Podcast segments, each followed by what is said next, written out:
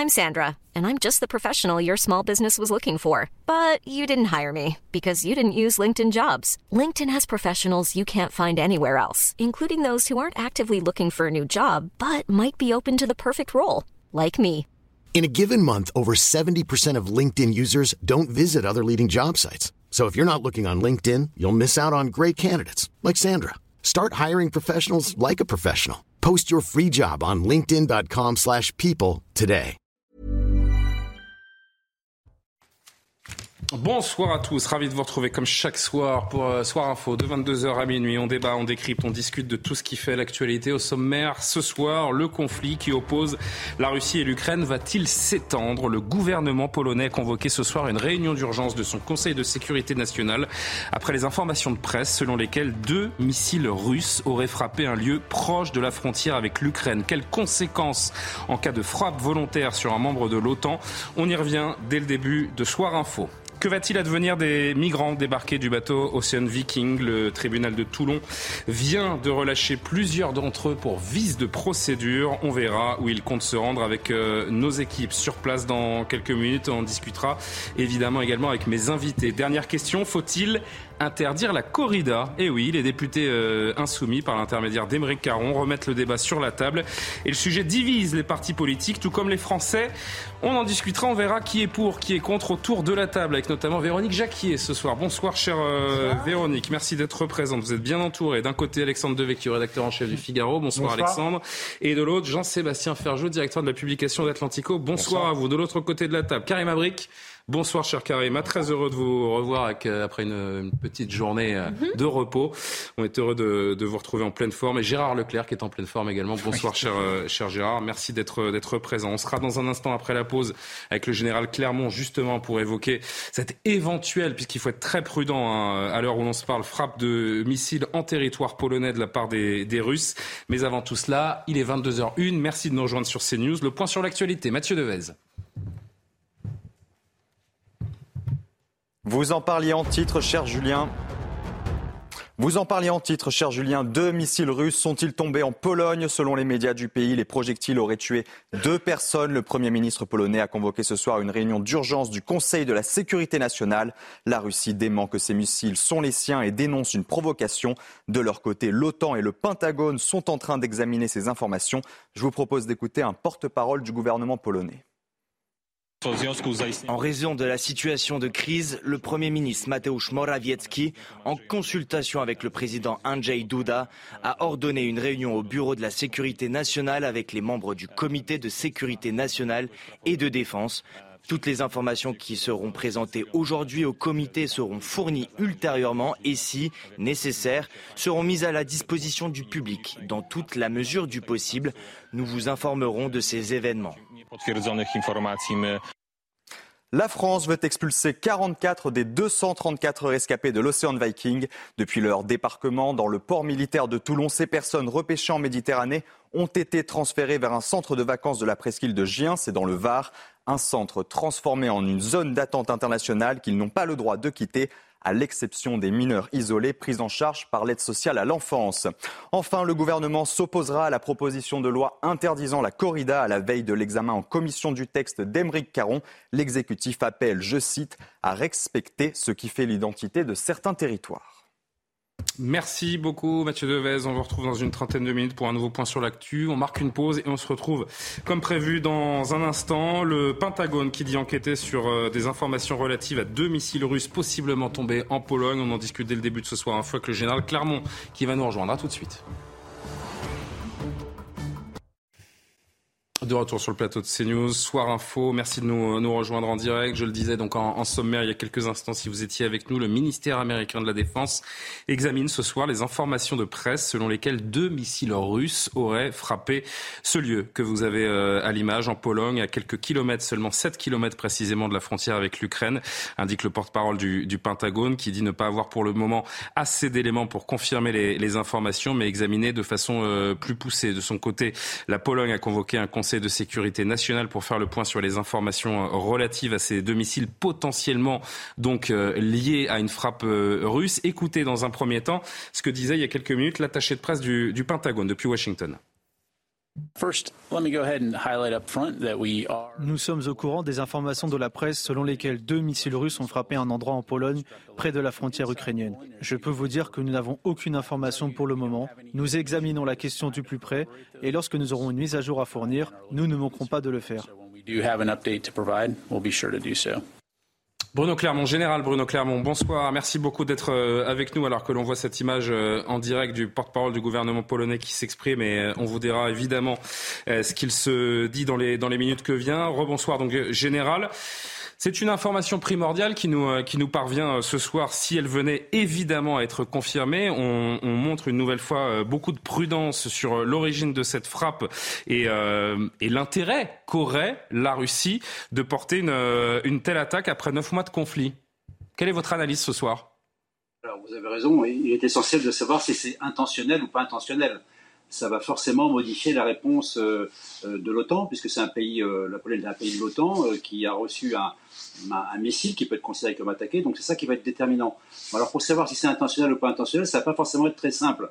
mais il y, a, il, y a deux, il, y y a deux actions à mener. La première, ça va être sur le terrain, les enquêteurs militaires être capables d'identifier le type d'arme qui a fait ces dégâts, parce que ça peut être un missile balistique, ça peut être un lance-roquette multiple tiré de la Biélorussie, ça peut être un drone, ça peut être un missile de croisière, donc savoir de quoi il s'agit, euh, identifier l'arme. Et ensuite, il faut que les, en fonction de, en fonction de cette enquête, euh, euh, savoir si c'est délibéré ou pas, ou délibéré ou pas, est-ce qu'il y avait des objectifs à proximité, est-ce que c'est intentionnel? Et là, je pense que dans tous les cas, euh, évidemment, les, hein, les états-majors sont en train de travailler, en train d'échanger des informations euh, pour savoir quelles réponses ils vont adopter par rapport à cet événement. Mais il y aura, je pense, à un moment donné des discussions un contact entre euh, les Américains et les Russes euh, pour lever le doute avant de déclencher quelque action que ce soit, parce que c'est évident que jusqu'à présent, en tout cas, il n'a été de l'intérêt pas été l'intérêt des deux parties, que ce soit les Russes ou l'OTAN, euh, d'aller vers une escalade. Donc, il, est essentiel de lever le doute sur les intentions, sur la réalité de ça. C'est pour ça que de cette affaire, c'est pour ça que ça va prendre beaucoup de temps peut-être avant d'avoir une réaction. Mon général, mon général, qu'est-ce qui vous semble le plus vraisemblable euh, ce soir? Je rappelle à nos téléspectateurs qu'au moins 85 missiles ont été lancés aujourd'hui par les forces russes vers l'Ukraine. Plus de 70 d'ailleurs ont été interceptés par les, les, forces, les forces ukrainiennes. Du haut de votre euh, grande expérience militaire, qu'est-ce qui vous semble le plus vraisemblable ce soir? Vous avez raison, le contexte est important. C'est pas deux missiles comme ça qui sont arrivés. Et pardon, je me permets d'ajouter ce que je n'ai pas donné, et je, je, suis désolé de vous couper la parole. Deux, deux personnes sont mortes ce soir oui, après l'explosion de ces, ces, deux tirs en, en, Pologne. Pardon de vous avoir coupé, allez-y. Vous avez raison, je pense d'ailleurs c'est ça en fait le problème, c'est qu'il y ait deux personnes qui soient mortes. Il n'y aurait peut-être pas de mort, la, la, chose, la réponse n'est pas forcément la même. Euh, donc le, plus probable, enfin de mon point de vue, mais vous savez, les, statistiques en la matière, les prévisions, c'est très difficile. Euh, c'est dans le cadre d'une campagne de frappe massive de missiles de croisière dans une double logique, hein, la réponse à, l'échec de Kherson, c'est la représailles après Kherson, et puis un signal envoyé à l'occasion du, du, G20 sur le thème euh, je ne suis pas au G20, mais je vais vous rappeler quand même que j'existe toujours, et donc je vais faire cette attaque de missiles coordonnés. Donc, ce qu'on sait également, c'est que les Russes ont, on tire une très grande quantité de missiles, euh, et qu'il y a beaucoup de missiles qui n'arrivent pas au but parce qu'ils tirent euh, des missiles, euh, des vieux missiles, des stocks des années 60, des années 70. Ils ont, ils ont montré qu'ils avaient tiré également des missiles anti-navires sur des cibles au sol, donc ce sont des missiles qui sont bricolés, parce que ce n'est pas du tout leur destination.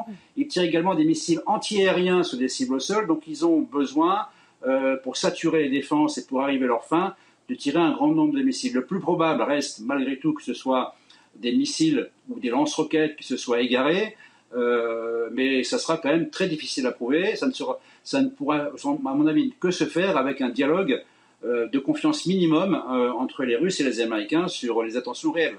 Le ministère russe de la Défense a nié hein, ce soir que les missiles aient traversé la Pologne. Je cite les déclarations des médias et des responsables polonais sur la chute présumée de missiles russes dans la région euh, de Prévodouv, donc c'est le, village qui a été touché, sont une provocation délibérée afin d'envenimer la situation, peut-on lire. Aucune frappe sur des cibles proches de la frontière entre l'Ukraine et la Pologne n'a été effectuée par des roquettes russes, dit encore euh, Moscou. Que ce soit intentionnel ou pas, mon général, euh, Vladimir Poutine et Moscou ne, ne reconnaîtront jamais euh, une telle frappe, même non. si elle était démontrée. Nous sommes d'accord là-dessus? Non, ils ne le, reconnaîtront jamais publiquement, pardon, mais ils peuvent avoir un dialogue, euh, parce qu'il y, y, a pas mal de dialogues quand même de haut niveau entre les Russes et les Américains, pour essayer de, de, de contrôler l'escalade dans cette guerre. Donc il peut y avoir un, dialogue malgré tout. Et je pense que c'est la réponse. On ne saura pas en réalité ce qui, si c'est intentionnel ou pas, c'est dans la réponse qu'on va le savoir. Donc il n'y aura pas de déclaration officielle. On remet donc à, la Pologne avec cette, euh, cette réunion d'urgence. Pardon, allez-y. Oui Pardon. C'est la, réponse euh, de la Pologne et de l'OTAN qui nous indiquera s'il y avait attention ou pas. C'est exactement ce que j'allais dire. L'OTAN s'en remet ce soir à, la Pologne. Euh, quel type de, riposte, encore une fois, hein, dans, le, scénario où il serait avéré que les, Russes ont, frappé la Pologne euh, ce soir, quel type de, riposte l'OTAN pourrait, euh, pourrait proposer, sachant qu'on se base sur ce fameux article 5 qui dit que si un pays membre de l'OTAN est frappé, eh bien c'est tout l'OTAN qui réagirait et défendrait. Euh, on le voit, l'article 5 stipule que si un pays de l'OTAN est victime d'une attaque armée, chaque membre de l'Alliance considérera cet acte de violence comme une attaque armée dirigée contre l'ensemble des membres et prendra les mesures qu'il jugera nécessaires pour venir en aide aux pays attaqués. Euh, quel type de riposte euh, pourrait proposer l'OTAN? D'abord, je pense que dans ce cas typique, avant l'article 5, il y aura probablement l'article 4. L'article 4, c'est un, article qui va permettre de réunir tous les responsables des pays de l'OTAN pour euh, coordonner une décision, pour avoir une discussion sur la réponse. Hein, S'il n'y a pas évidence ou, garantie du fait que c'est une attaque directe, avant de répondre, il va falloir se mettre d'accord sur le type de la réponse. Ensuite, les militaires de l'OTAN, comme tous les militaires, ils ont des, planifications prêtes pour répondre à différents scénarios. Donc il n'est pas impossible que euh, le grand chef des opérations de l'OTAN, qui est un Américain, qui s'appelle le, commandant suprême des forces en Europe, euh, est en train de regarder avec son état-major quel type de réponse il pourrait faire en fonction de ce que le, le Conseil de l'Atlantique Nord lui demandera. Mais voyons, on est quand même dans un cas euh, un, cas extrême. En tout cas, toutes les réponses sont possibles, mais je pense qu'on n'en est pas là. Tant qu'on n'a pas levé le doute sur les intentions, il faut euh, faut pas s'emballer. Alors lever le doute, il y a une autre manière de lever le doute. Hein. Si cette nuit, par exemple, euh, d'autres tirs de missiles, cette fois-ci plus évidents, la Russie procède à des tirs plus évidents sur la Pologne, il n'y aura plus de doute. Hein. Bon, donc je pense que ça ne sera pas le cas. Donc il est important de, prendre le temps de bien analyser la situation. Et à un moment, je le redis, hein, c'est important, il faudra bien qu'il y ait un contact avec les Russes, qu'on le sache ou qu'on ne le sache pas. Il faut savoir raison garder, nous dit le, général Clermont. Bruno Clermont, vous restez, euh, vous restez avec nous alors que la mort de deux Polonais est, confirmée à l'instant par la, télé publique euh, polonaise. Euh, je reviens vers vous, mon, général, peut-être un ou deux mots en plateau. Gérard Leclerc, c'est vrai que ça paraît Bon, cette information brute est assez, euh, assez troublante, mais avec un petit peu de recul, il semble tout de même assez invraisemblable que ce qui n'a pas été fait pendant neuf mois par la Russie soit fait spontanément aujourd'hui, alors que Vladimir Poutine est en grande difficulté à passer la journée à bombarder l'Ukraine. Euh, oui, mais justement, c'est peut-être là la, la, la, réponse. Il faut être très prudent, bien évidemment, déjà, à être sûr que ce sont bien des, des, des missiles russes. Pour l'instant, on n'en a pas encore la, la, preuve absolue. Cela dit, dans Alors là, encore une fois, je me permets de vous couper. Hmm. L'explosion a bien eu lieu sur, euh, sur le terrain polonais, ah oui, confirme, euh, confirme les autorités mais polonaises. Est-ce que le missile Donc, les russe, et le fait que ce soit sur, sur une terre polonaise, ça c'est confirmé. Voilà. Et de toute façon, me semble-t-il, si, si effectivement ce sont des, des missiles russes, c'est de toute façon c'est grave. Soit c'est une erreur et dans ce cas-là, ça prouve quand même, ça, ça démontre une fois encore la désorganisation euh, totale de l'armée russe soit c'est intentionnel, et là, c'est encore beaucoup plus grave. Il y a une dernière option qui semble monter également de la part de certains journalistes euh, polonais assez proches des, des informations les plus vérifiées. Encore une fois, je parle hmm. d'hypothèse et je suis le plus prudent possible. Ce pourrait être une autre option, à savoir un missile russe abattu par les forces polonaises, dont les débris seraient tombés sur, alors euh, effectivement, là, ce village en l'occurrence. C'est une tierce option qui, euh, et dans ce cas-là, bien sûr, c'est plus du tout la même chose. Non. Mais si jamais c'était intentionnel, Là, pour le coup, ce serait quand même extrêmement grave parce que ça, ça montrerait une volonté d'escalade, de fuite en avant de Poutine qui, il faut quand même le rappeler, est dans une situation très très difficile. Évidemment. Après Kiev, après Kharkiv, Kherson. Euh, le 30 septembre, il annonçait que Kherson resterait euh, bah, à tout jamais, serait pour toujours une, une, une, un État, une province russe. Euh, se faire comme ça démentir et, et subir une telle défaite, c'est terrible. D'ailleurs, elle est ressentie comme ça au, au sein de la Russie. Donc, si, si c'est une réponse de Poutine à, cette euh, série d'échecs, là, ça devient inquiétant quand même. Euh, Jean-Sébastien Ferjou, je reviens vers vous dans un instant, euh, Général Clermont. Je sais que vous voulez réagir. Juste un, dernier mot en plateau avant de vous donner le, dernier mot justement avant une, première pause. Encore une fois, dans ce scénario du pire, où la frappe serait intentionnelle, ce qui n'est toujours évidemment pas avéré très loin de là, quelles conséquences cela pourrait-il avoir sur, sur la guerre? On changerait de monde complètement. Oui, mais je crois que le général Clermont a très bien résumé la situation. Il faut déjà être sûr de ce qui mm. s'est passé. Il y a plusieurs hypothèses, hein, ce que vous disiez. Ça peut être aussi le système de défense antiaérien ukrainien qui aurait euh, abattu justement un missile ou qui aurait euh, dysfonctionné. Pour l'instant, personne ne sait exactement et tous les, tous les dirigeants occidentaux se montrent extrêmement prudents. Je pense que oui, il n'y a pas de volonté d'escalade à minima côté occidental. Je pense que c'est plus vraisemblablement l'article 4 du traité de l'OTAN qui prévoit plutôt des discussions pour réagir, pour réfléchir aux mesures qui euh, permettraient de faire face euh, à l'épisode, qu'il soit intentionnel ou qu'il soit euh, accidentel. Maintenant, peut-être que les discussions pourraient porter sur une no-fly zone, comme on dit, sur la part de territoire ukrainien la plus à l'ouest pour protéger justement les territoires de l'OTAN. Mais je pense qu'en l'état, même si, comme l'a dit le général Clermont, les scénarios sont quand même écrits à l'avance, on n'attend pas qu'il y ait des dérapages pour savoir quelle est la réponse militaire, et certainement pas dans une organisation aussi bien préparée que l'OTAN. Mais pour l'instant, attendons de voir ce que, ce que va nous confirmer la nuit et euh, les dirigeants occidentaux une fois qu'ils auront les informations. Une enquête, euh, une enquête est en cours. On l'apprend là encore des autorités euh, polonaises. Les enquêteurs polonais sont sur place. On apprend également ces dernières secondes, ces dernières minutes, mon général, qu'au vu de la situation, le niveau d'alerte militaire en Pologne est, rehaussé. Est-ce que ça doit nous donner un premier élément de, de compréhension à ce qui s'est passé ce soir? Sachant que le niveau d'alerte de l'OTAN, la Pologne, c'est celui de l'OTAN. Vous savez qu'il y a des, forces françaises en, Pologne, on a des avions, donc c'est l'OTAN qui, qui resserre son dispositif. Et donc, en fait, il faut faire décoller les avions pour prendre l'alerte en vol. C'est une réaction normale à la situation. Moi, ce que je voulais dire, c'est que, effectivement, si c'est intentionnel, c'est vraiment une, recherche d'escalade. Ben, Jusqu'à présent, la guerre, ça fait presque neuf mois qu'elle dure. Les forces de l'OTAN et les forces russes, à différents endroits, sont pratiquement face à face, comme par exemple en Méditerranée, comme par exemple dans la Baltique, euh, y compris d'ailleurs à la frontière à la Pologne. Jusqu'à présent, tout ce que j'entends dire de mes camarades de l'OTAN, euh, c'est qu'il n'y a eu aucune provocation de la part des Russes. C'est-à-dire que lorsqu'il y a des rencontres euh, aériennes qui se croisent ou que les radars s'allument, rapidement, c'est très professionnel et, les Russes n'en sont pas agressifs. Donc ça serait effectivement la volonté de montrer une agressivité et d'obliger l'OTAN à rentrer en guerre. Je ne vois pas dans quelle mesure ça sert les intérêts de Poutine aujourd'hui. On va marquer une pause, vous restez avec nous si vous le voulez bien mon, général. On va s'intéresser évidemment tout au long de la soirée au, dernier développement. On gardera un œil euh, très attentif à ce qui sortira notamment de la réunion du Conseil de, sécurité euh, polonais et les déclarations éventuelles de membres de l'OTAN ou de la sécurité américaine euh, également. On va dérouler le fil des sujets d'actualité qu'on avait prévu. Mon général, vous restez avec moi également parce que j'aimerais bien avoir votre avis.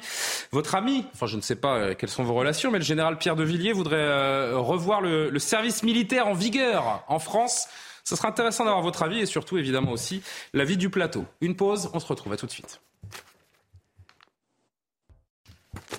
De retour sur le plateau de Soir Info, on est parti pour près d'une heure et quart sans pub avec mes invités pour euh, décrypter les, euh, tous les gros thèmes d'actualité. On se retrouve dans quelques secondes. Il est quasiment 22h30, le rappel de l'actualité, Mathieu Devez. La Pologne confirme un bilan de deux morts après une explosion sur son territoire. Deux missiles seraient tombés sur une ville à la frontière avec l'Ukraine. L'Ukraine qui ce soir réclame une réunion immédiate de l'OTAN. Le Sénat vote une version modifiée du budget de la sécurité sociale. Elle comprend notamment la réforme des retraites. Le texte prévoit de reporter l'âge légal de départ à 64 ans, mais les modifications apportées par les sénateurs ne seront certainement pas retenues par le gouvernement, avec le recours à l'article 49.3 de la Constitution devant l'Assemblée nationale. Enfin, les pays pauvres fustigent l'inaction des pays riches lors de la COP27 en Égypte. Ils dénoncent notamment l'absence de leadership et d'ambition concernant la réduction des émissions de gaz à effet de serre.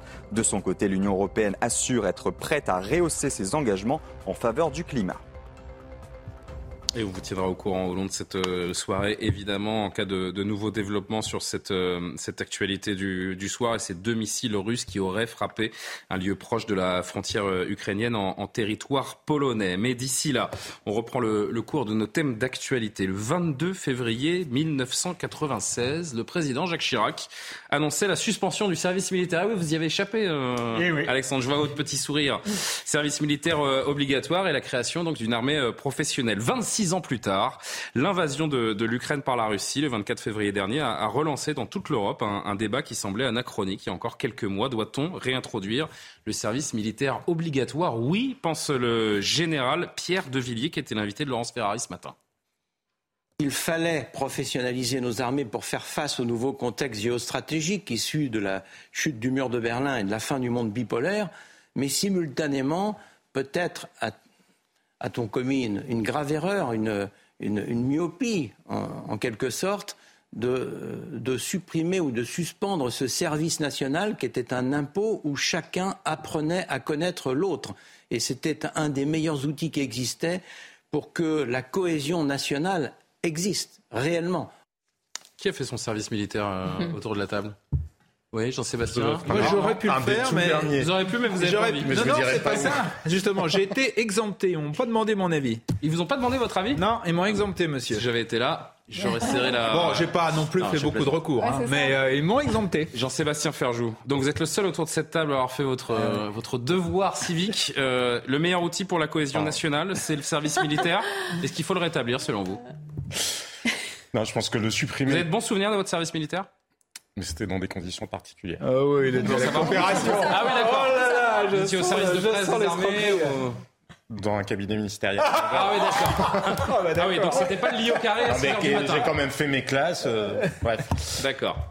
Non, mais plus sérieusement, euh, je pense que c'était une erreur de le supprimer. En revanche, je pense que c'est assez étonnant d'ailleurs d'entendre le général de Villiers. Enfin, c'est cohérent avec le discours qu'il tient sur la jeunesse, mais je crois que c'est la dernière chose que souhaitent les militaires, parce que l'armée est là pour défendre la France. Elle n'est pas là pour assurer les missions que le reste de la société n'arrive pas à assurer en termes d'intégration et de cohésion sociale. Donc, dans l'absolu, je pense, comme le dit le général de Villiers, que c'était un très bon instrument. Simplement, on l'a cassé. On l'a cassé. Nous n'avons plus les moyens. Ça coûterait extrêmement cher à nos armées, alors que elles sont déjà euh, à l'os, comme on le sait, et que les menaces géopolitiques qui entourent la France grandissent, je pense que malheureusement, les armées ont d'autres priorités à l'heure actuelle que d'assurer cette mission d'intégration, parce que voilà, ça a marché comme ça.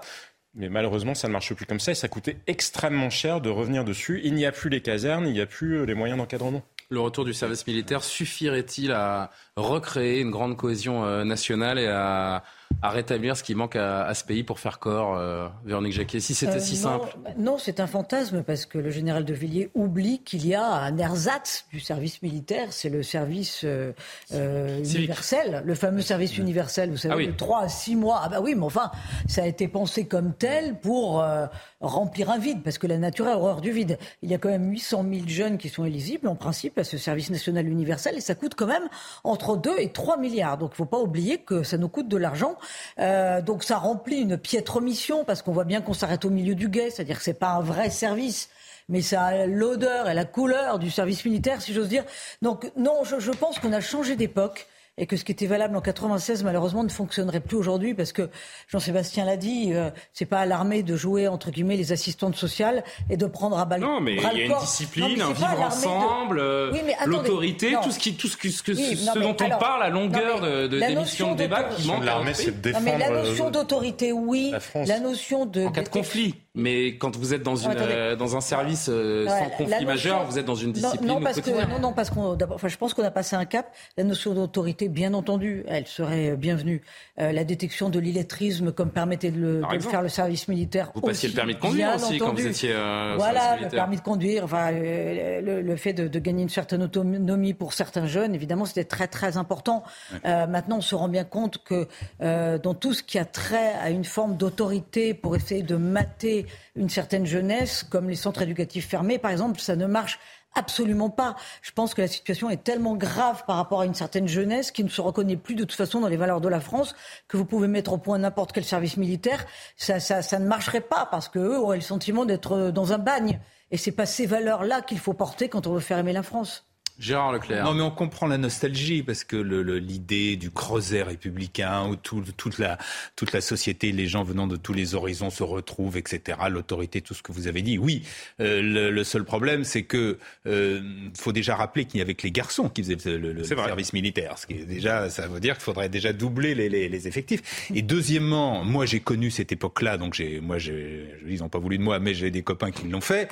Et, à l'époque, ça, ça, ennuyait tout le monde. Ça, ça, ça vous, c'était au milieu des études, on n'avait pas du tout envie d'arrêter les études pour reprendre après. Sauf et que puis, tous ceux qui l'ont fait en gardent des souvenirs un peu impérissables. Euh, dans ma dans la génération d'avant, oui, la mienne, je suis pas sûr, parce ah que c'était, vous aviez les classes qui étaient intéressantes, parce qu'au moins les classes vous faisiez quelque chose, même si souvent c'était vous appreniez à marcher au pas, mais enfin vous faisiez quand même du maniement d'armes, etc. Mais ensuite c'était une vie de garnison où vous ne foutiez rien, euh, sinon fumer. Et, euh, c'est le nombre de C'est devenu hyper injuste socialement, parce que la réalité, c'est que les bourgeois la plupart des gens qui faisaient des études échappaient au service militaire, donc ça ne jouait de toute façon plus le rôle de creuset, de cohésion que ça, jouait. C'est totalement c'est complètement anachronique selon moi si on décidait de refaire ça aujourd'hui. Je pense que ça revient encore une fois à l'école, c'est de mettre l'énergie dans l'école et on a déjà de la difficulté à le oui, faire. Mais il y a 25 ans, on n'imaginait pas qu'un conflit majeur pourrait refrapper à notre porte. Je vous rappelle également les récentes déclarations de nos, principaux, principaux militaires qui nous rappellent que la France, en cas de conflit majeur, ne serait pas capable de tenir. Mais à ce moment-là, il faut développer les réservistes. Réservistes, voilà, exactement. Oui, les conscrits aussi, ouais. Euh, 9 pays sur les 27 de l'Union européenne euh, ont maintenu hein, le, service militaire. On vous a préparé une, euh, une petite carte pour voir que bah, chez certains de nos, nos voisins, notamment en Scandinavie, vous voyez, ou en, euh, en Estonie, Lettonie, Lituanie, ces dernières années, je crois que les, ces pays-là l'ont rétabli. vous avez quand même repéré quels sont les pays. Vous avez oui, pays bah, qui sont à proximité de la, de la Russie. À proximité et on les comprend. directe de la Russie. Ou la Grèce, qui a quand même des, elle, des relations extrêmement difficiles avec la Turquie. Voilà, c'est les seuls. Et puis la Suisse, qui est un cas particulier. C'est l'Autriche, L'Autriche, pardon. Ah, c'est l'Autriche, Ouais, l'Autriche, la Suisse, non, il a pas de. Pas dans l'UE, bien sûr. Bah, je suis le plus jeune ici, mais je vais être le plus réactionnaire encore une fois. Oh. moi, plus jeune que moi Ah oui, je vous enfin, si, si, vous Mais vous, vous n'avez pas le droit de donner votre avis normalement. C'est vrai. Pour ou contre alors le service militaire, si vous voulez, on inverse les rôles Non, non, non, allez-y, allez-y, allez-y. Euh, non, non, je, vais vous dire franchement, en 1996, j'avais une quinzaine d'années, et quand le président Chirac m'a fait comprendre que dans trois ans, je n'aurais pas besoin d'aller faire mon service, vous étiez très heureux pour être vraiment honnête. Moi, aussi, je l'ai fait après qu'il l'a annoncé. Hein, ah, mais vous n'avez pas de chance. Moi, aussi, pour être, pour être honnête avec vous, moi aussi. Ceci étant dit, je pense qu'effectivement, vu les problèmes d'intégration qu'on a, vu les problèmes d'insécurité, ça pourrait, je ne dis pas que ça, ça résoudrait tout, euh, mais ça pourrait être un élément euh, d'intégration, à condition effectivement que ce soit sur une longue durée, que ce soit que ça concerne toute une classe d'âge, que ce soit obligatoire et qu'il n'y ait, pas de il pas de passe droit. Mais je pense que effectivement, pour recréer une forme de, patriotisme, ça pourrait être un outil comme un autre. Ensuite, on s'arrête toujours aux questions euh, budgétaires. Encore une fois, euh, l'insécurité, le, déficit d'intégration, ça nous coûte extrêmement cher. Et en plus, ça pourrait avoir un intérêt euh, militaire, puisque aujourd'hui, on se rend compte que les menaces sont pas si éloignées que ça. Il y a la menace, effectivement, cette guerre improbable en Ukraine il y a peu, mais il y a également la menace terroriste. Et ensuite, je parlais de l'insécurité. Ça pourrait être un service militaire, mais ça pourrait être un service aussi qui aurait vocation à, créer une forme de garde nationale. On se rend compte qu'on manque d'effectifs euh, de police. Euh, on pourrait inventer une garde nationale, ce qui supplée parfois la, police ou qui vient en renfort euh, dans certains cas. Donc je pense moi qu'il y a des choses à, imaginer et que l'argument économique comptable ne doit pas jouer parce que ceux qui ont fait des économies là-dessus, là c'était aussi le but, nous on sont en réalité énormément endettés parce qu'on a décidé de mettre l'argent ailleurs et pas forcément au bon endroit. Enfin, les militaires sont les premiers à ne pas le souhaiter. Oui, juste, alors, attendez, mais on a un militaire, et un militaire de très haut rang, puisque le général Clermont est toujours avec nous. Général, mon général.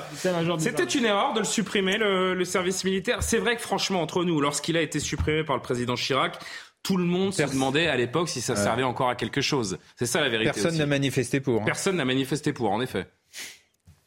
Alors effectivement, il faut faire attention à la légende dorée du merveilleux service militaire. Il était impopulaire, il était inégalitaire, et tirer notre armée vers le bas. C'est-à-dire que la guerre du Golfe de 91, on n'a pas été bon parce qu'on avait très peu de professionnels à envoyer faire la guerre de Golfe de 91.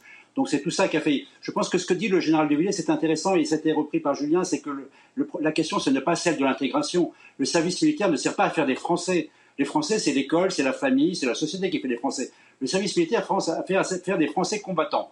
Donc on aurait éventuellement besoin, effectivement, pour euh, renforcer nos capacités de défense, de faire ce que disait Gérard Leclerc, les classes. On fait 15 jours, 3 semaines de formation militaire, le BABA, qui permettra le jour où il y a une guerre d'avoir un minimum de connaissances pour ensuite s'appuyer sur une formation.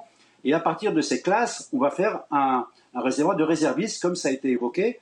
Donc je pense qu'il y a d'autres solutions plus efficaces, plus adaptées au monde d'aujourd'hui, au fait qu'il y a les garçons et les filles, donc ça fait des classes ça fait des classes d'âge monstrueuses avec, des, avec effectivement des budgets euh, colossaux. Donc il faut, je pense que c'est ça, organiser la résilience de la nation, organiser la capacité de l'armée à tenir un combat de haute intensité dans la durée, c'est être capable de mettre, à un moment donné, si nécessaire, tous les citoyens en âge de combattre au combat. C'est la question qu'on doit se poser. Ou alors, et de haute intensité. Est-ce que ce qui ne serait pas le, plus intelligent dans cette optique-là et dans le, contexte qui est, qui est le nôtre, c'est en fait de créer une véritable armée européenne dans les années qui viennent. C'est ça la solution. Ce eh ben, c'est pas le service militaire ce qui, qui, qui nous apporterait une, une, solution de défense, c'est une armée européenne. Euh, écoutez, là, là je, je, je, je, pas de la peine.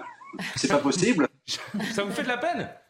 Il y a d'autres qui ont essayé, ils ne se sont pas arrivés. Et personne jamais. Ce qui, par contre, ce à quoi on peut arriver, c'est qu'on arrive à coordonner les efforts des armées européennes pour les rendre efficaces au combat. C'est d'ailleurs la mission de l'OTAN. C'est d'ailleurs la seule mission légitime de l'OTAN, c'est de faire en sorte que les combattants soient, capables de combattre ensemble. Moi, je préfère que chacun, chacune des armées des pays membres se muscle, un peu comme je l'ai indiqué, pour qu'ensemble on le soit plus fort, plutôt qu'on fasse des armées européennes, dans lesquelles on va reproduire au niveau européen ce qui se passe au niveau national. Je ne sais pas si vous voyez ce que je veux dire. Certes. Hein, donc, euh, je vois. Je voudrais juste qu'on entende. Je vais vous donner le dernier mot. Euh, on va, on va évidemment avancer. Général Clermont, écoutez, on est allé voir les Français ce soir dans, dans les rues pour leur poser cette simple question. Faudrait-il rétablir, selon vous, le service militaire? Je ne sais pas la vérité. Je ne crois pas qu'il faut un service militaire en plus parce que c'est un pays calme quand même hein, à l'extérieur de, de la France. Il n'y a pas de guerre, il n'y a pas de... Tout va bien. Je ne suis pas certaine que la France ait encore aujourd'hui les moyens de, de, mettre ça en place. Donc euh, oui, bonne idée, mais compte tenu de nos finances, pas forcément sûr. Je pense que ça devrait être un choix surtout. Ça devrait être le choix de chacun et ça devrait pas être imposé si on n'est pas d'accord. Je me suis dit si ça devait exister, j'irais pas. Euh, même pour faire la guerre pour mon pays, je pense que j'aurais toujours été contre. Mais je dirais que ça pourrait être une bonne chose, dans le sens où euh, ça pourrait aider les jeunes peut-être à avoir une discipline ou quoi. Mais je pense qu'on devrait laisser le choix plutôt.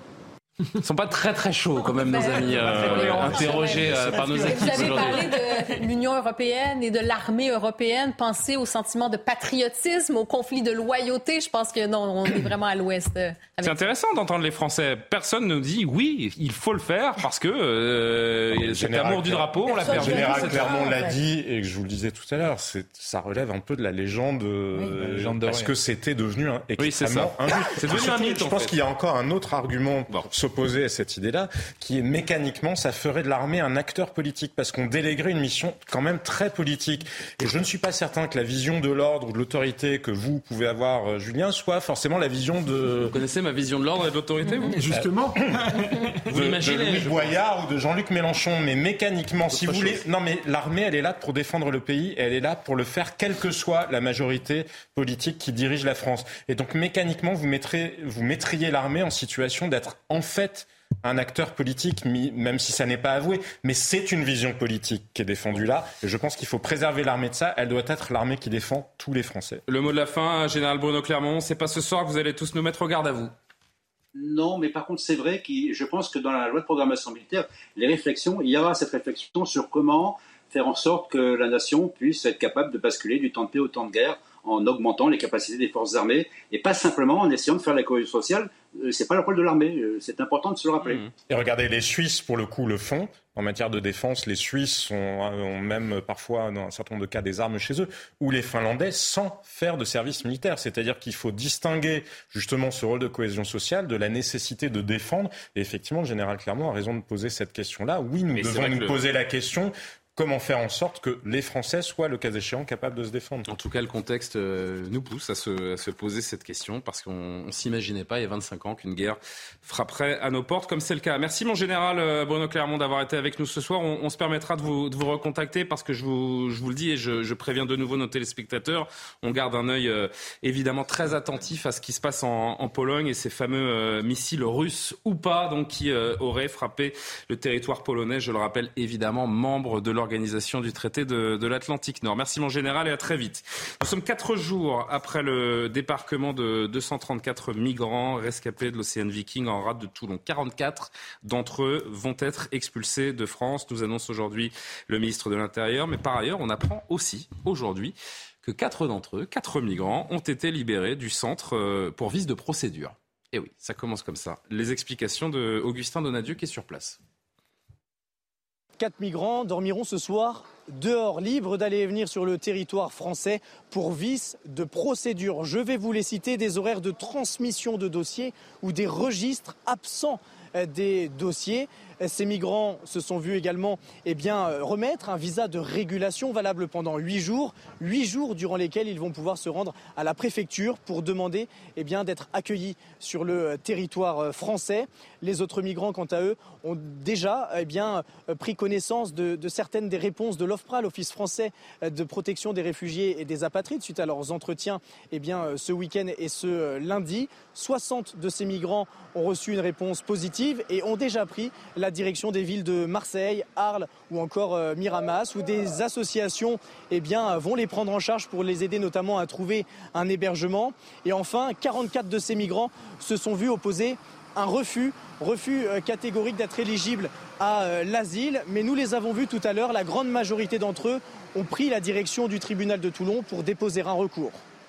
On est sur un cas d'école hein, avec ce vice de procédure, Alexandre Devecchio. Une fois les pieds en, en, Europe, entre le droit européen, le droit français, le, le cas des mineurs, les aides juridiques, et eh bien le, le retour vers le, les pays d'origine est assez proche de zéro en fait.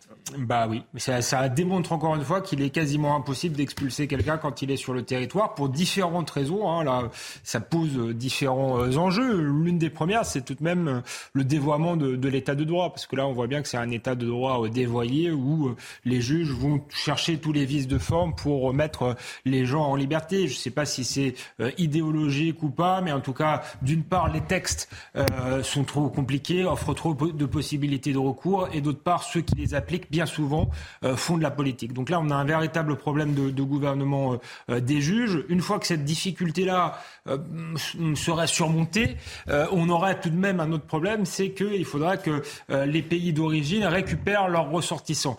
donc vous voyez que c'est un chantier très important qu'il faut mener. C'est une usine à gaz. C'est une usine à gaz. Moi, je crois au volontarisme politique. S'il faut sortir de la CEDH pour y arriver, je pense qu'il faut le, euh, le, le, faire. Mais enfin, c'est pas euh, de mal à veille. Donc, euh, la solution euh, que les hommes politiques avaient, c'était d'envoyer un signal clair. C'est ne, ne venez pas. La France n'est pas prête à vous accueillir. Or, puisque le gouvernement est tombé dans le piège, son propre piège, hein, puisqu'il a fait la morale sur, aux députés RN qui disaient oui, qu'il faut qu'il retourne à l'Afrique. En fait, tout est parti de là. Puisque le gouvernement est tombé dans ce, euh, dans ce piège-là, bah, il se, se, se, prive de la principale possibilité qu'il avait. C'était une possibilité d'être euh, dissuasif. Donc, il crée un appel d'air supplémentaire dans une situation qui est déjà chaotique. C'est la force de l'état de droit ou c'est sa faiblesse, euh, Véronique Jacquier? Ce qu'on apprend aujourd'hui, ces vices de procédure qui font que quatre migrants ce soir sont, sont dans la nature. Parce que si l'état de droit sert à paralyser l'action de l'État, finalement. Euh, bah, c'est un acte de faiblesse. C'est la fin entendu. de la règle.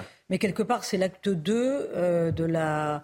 C'est l'acte 2 de, d'une stratégie de, contournement d'une politique migratoire. L'acte 1, c'était euh, euh, ce, bateau qui a, qui a, qui a pris en charge euh, ces migrants et qui, au lieu de s'arrêter au port de Sfax en Tunisie, où se trouvait d'ailleurs tout ce qu'il fallait pour les accueillir, a continué sa route jusqu'à la Sicile, puis jusqu'à la France.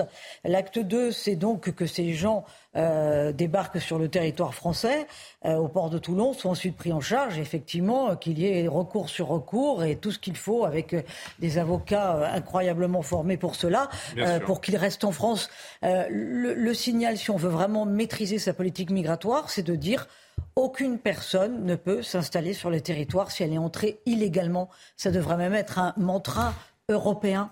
Euh, voilà, il y a euh, le Danemark qui, depuis 4-5 ans, est en train de voir euh, sa politique migratoire euh, appliquée avec beaucoup de fermeté. en externalisant les, notamment les... De, de, migration sont ouais. en train de se tarir. Il y a 46% de demandes d'asile en moins. Et c'est impossible de devenir danois si vous commettez sur le territoire le moindre délit. Voilà, là on fait passer des messages. En France, c'est un gouvernement social-démocrate. Hein. On, on, se rend bien compte qu'à force de tout mettre sur le dos de l'humanitaire, le gouvernement perd la main, mais qu'en plus il n'y a aucun message de formalité. Donc euh, on l'a déjà dit mille fois, mais voilà, c'est un appel d'air et c'est une marque de faiblesse, bien entendu. Je rappelle qu'il y a quand même un sondage aujourd'hui, euh, CSA pour CNews. Eh ben, vous, voilà. vous lisez dans mes pensées, parce que je l'ai envoyé. Voilà. 67%, merci Véronique, 67 67% des, des, Français veulent euh, une politique migratoire plus sévère. Ça fait, ça fait 10 ans, Gérard Leclerc, que chacun de ces baromètres est à chaque fois à plus de 60%. Oui. C'est la cohésion de notre pays qui est en jeu sur la question de l'immigration. Il ne faut pas tout mélanger non plus. Non. Et je suis pas. Euh, qu'il faille resserrer la politique migratoire, bien sûr. D'ailleurs, il y a une proposition, enfin un projet de loi qui est en cours sur les OQTF. Il y a un problème avec les OQTF, même s'il ne faut pas dire qu'on expulse personne. C'est pas vrai. On expulse chaque année environ 20 000, 18 000, 18 à 20 000. 18 000, c'est pas rien. Oui. Bon, sur la quantité je suis d'accord avec vous sur euh, de, de, 18 000 sur euh, plus de, de, de 100 000, il y a, y a, un souci. Bon, mais ça n'empêche qu'on expulse quand même. il faut revoir la loi sur les OQTF, effectivement. En revanche, je suis pas du tout d'accord avec tout ce qui a été dit sur euh, sur l'accueil de, de, de l'Ocean euh, Viking. Je veux dire, la France est une démocratie, la France est un État de droit, la France respecte les conventions nationales, la France respecte le droit d'asile, quelque chose qui existe depuis des siècles, et donc là, dans le cas précis il y a une erreur qui est tout à fait euh, regrettable et même assez scandaleuse, c'est les 4. Bon, même si c'est 4 sur 234, mais ça n'aurait pas dû se produire. Ça prouve qu'il y a quand même des choses qui fonctionnent pas. Mais il y en aura d'autres. Hein. Il y en aura. Non, les autres, non, les autres, ils ont les autres. Il y en a. On a vu les chiffres. Il y a 40, euh, oui, 40 qui vont être expulsés. 40, mais euh, Il y en a 60 qui ont obtenu le droit d'asile. Oui, bah oui, le droit d'asile existe et il n'est pas non plus ah non, normal. personne ne dit le contraire. donc pour le reste, moi, j'ai pas grand chose à dire tant qu'on n'aura pas le détail précis sur ce qui, sur les décisions qui ont été prises. Euh, simplement, euh, voilà, on ne peut pas non plus jeter le bébé avec l'eau du bain, de dire le droit d'asile ça n'existe plus, aucun État, aucun. Euh, non, mais si le droit d'asile devient une filière d'immigration, eh bien, dans ce cas-là, eh il faut resserrer, il faut peut-être eh resserrer le dispositif et la loi, mais on ne peut pas dire qu'on ne. Et quand, quand, présentation du projet de loi immigration, on, a regardé, c'était le 20e. Quant à dire, quand à dire le bateau devait aller en, Tunisie, alors là, je tombe des nues. En quoi ce pays, ce qui est un petit pays qui est face à des grandes difficultés, devait, devait s'occuper tout seul de cette question. Enfin, on se Non, non, non, non, La question, c'est si on sauve des gens mer, ah non, mais bah, on les ramène à l'endroit le plus proche. Et nous, on a quelque chose à voir là-dedans. Ah bah oui, c'est des gens qui viennent en Europe. pas de les laisser sur le bateau pendant plusieurs jours. On se rend bien compte que le but, c'était pas d'être sauvés en mer, le but, c'était de les amener sur le territoire européen. Bon, voilà, je crois que tout un chacun s'accorde à Maintenant, juste, je vais vous donner des chiffres pour montrer qu'il faut changer quand même de logiciel. Parce qu'on est tous d'accord qu'au cas par cas, il faut sauver les gens, évidemment. Ah Et bah, on est tous d'accord que la France reste un beau pays qu'il faut les accueillir le mieux eh ben possible. Maintenant, ont-ils pour autant le droit de rester parce qu'ils ont été sauvés en mer? Je pense que non. Bah Maintenant, a-t-on tiré les leçons depuis 2015 de la crise migratoire qui s'est transformée en maintenant en crise de masse puisque Frontex a communiqué aujourd'hui des chiffres euh, pour janvier, enfin des chiffres qui Frontex, sont la police des frontières entre janvier et octobre 2022, 275 000 entrées illégales de migrants en Europe, de 275 000 entrées illégales plus 73% par rapport à 2021. 2021, c'est le, chiffre Covid, le plus élevé euh, depuis 2016. Il y a un moment, il faudrait peut-être juste remettre des contrôles aux frontières. Hein, oui, mais ça, c'est à, l'Europe de renforcer effectivement les contrôles aux frontières, et notamment Frontex, qui est une agence qui est faite pour ça. Chacun peut imaginer, Karim, qui n'a pas encore parlé sur ce sujet, chacun peut imaginer évidemment que, enfin, les, les, procès en humanité, c'est un petit peu insupportable parce que non, on peut tous imaginer si on est contre que ces personnes n'ont pas quitté leur terre par plaisir. Ce postulat de départ, a priori, on peut tous, on peut tous le, le, le comprendre et l'accepter. Mais si c'est pour finir, boulevard de la Chapelle, c'est pas beaucoup plus humain non pas, plus. Je n'ai pas dit non plus. J'ai pas dit. L'immigration zéro, réclamée par euh, par beaucoup, en tout cas par certains, c'est impossible. Il faut, eh faut ben pas se mentir non plus. Mais un vrai contrôle, une volonté politique, mmh. il semblerait que ça devienne nécessaire. Eh ben oui, et c'est pas adapté du tout euh, au 21e siècle. Parce que si on revient à ce fameux euh, sondage, 67 hein, des Français qui veulent une politique migratoire beaucoup plus sévère, euh, c'est que moi, je suis pas d'accord. Sur la question du droit d'asile, tout le monde s'entend ici. On le voit quand il y a des guerres, des réfugiés. Bon, bien sûr, il y a les demandes d'asile. Mais ce qu'on comprend de plus en plus, et ça ne fait plus de doute, c'est que ce droit d'asile est détourné et ça devient une filière migratoire économique qui ne dit pas son nom.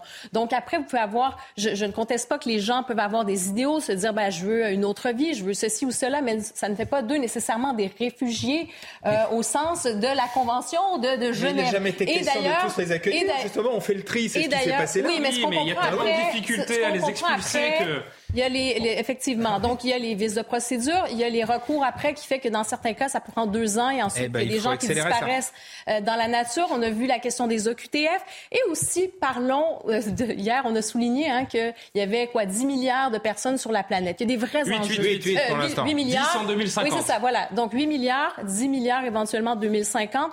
Donc, il y a vraiment, quand je dis qu'il faut adapter aussi un contexte mondial, euh, crise climatique, les changements, donc les guerres, effectivement, qu'est-ce qu'on va faire à ce moment-là? Donc, il y a aussi, il, faut s'adapter aussi à ça. En Afrique Et attendez, la Convention de Genève 1951, là, qui est relative au statut euh, des réfugiés, il y avait 2,6 milliards de personnes à l'époque sur la planète. On est, rendu à 8 milliards. Il faudrait peut-être actualiser ce, ce type Donc, de... Et il faut peut-être prendre, il faut peut prendre plus au sérieux les questions de, de dérèglement climatique parce que effectivement, l'avenir de ce point de vue-là est très inquiétant. Exactement. Ce qui se passe en Afrique? Donc, la natalité, hein, la natalité en Afrique, c'est les pays à la source. Je voudrais que vous voyez cet échange, cette passe d'armes plutôt euh, à l'Assemblée nationale aujourd'hui, justement sur cette euh, question. La députée RN Laure Lavalette qui interpelle euh, le ministre de l'Intérieur Gérald Darmanin. Écoutez-les.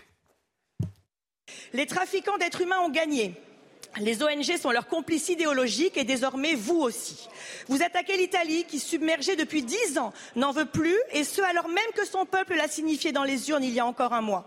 L'océan Viking est actuellement à Marseille. Allez-vous enfin faire votre travail et mettre sous scellé ce navire ou allez-vous continuer de subir? Madame la députée, finalement une question est simple. Si vous étiez en responsabilité, auriez-vous laissé mourir ces 44 enfants? Monsieur le ministre de l'Intérieur, puisque vous donnez des leçons à la terre entière et dites aujourd'hui l'inverse de ce que vous affirmez hier, permettez-moi de faire le point sur votre travail. Chaos au Stade de France, mensonge d'État sur les supporters anglais, explosion des atteintes aux personnes, pire chiffre sécuritaire depuis des décennies. Humiliation par un imam étranger, abandon de Mayotte, crise migratoire dans la Manche et accostage de bateaux de migrants dans le sud. Dans une démocratie normale, on aurait des... Je constate, Madame la députée, que vous ne répondez pas à cette question simple que tout homme et que toute femme politique doit résoudre dans sa tête. Vous n'êtes pas prêt aux responsabilités, Madame. La vérité, Madame la députée, c'est que nous avons secouru des femmes et des enfants que malheureusement l'Italie n'a pas voulu secourir. La vérité, Madame la députée, c'est que nous avons fait preuve d'humanisme quand vous faites de la politique politicienne.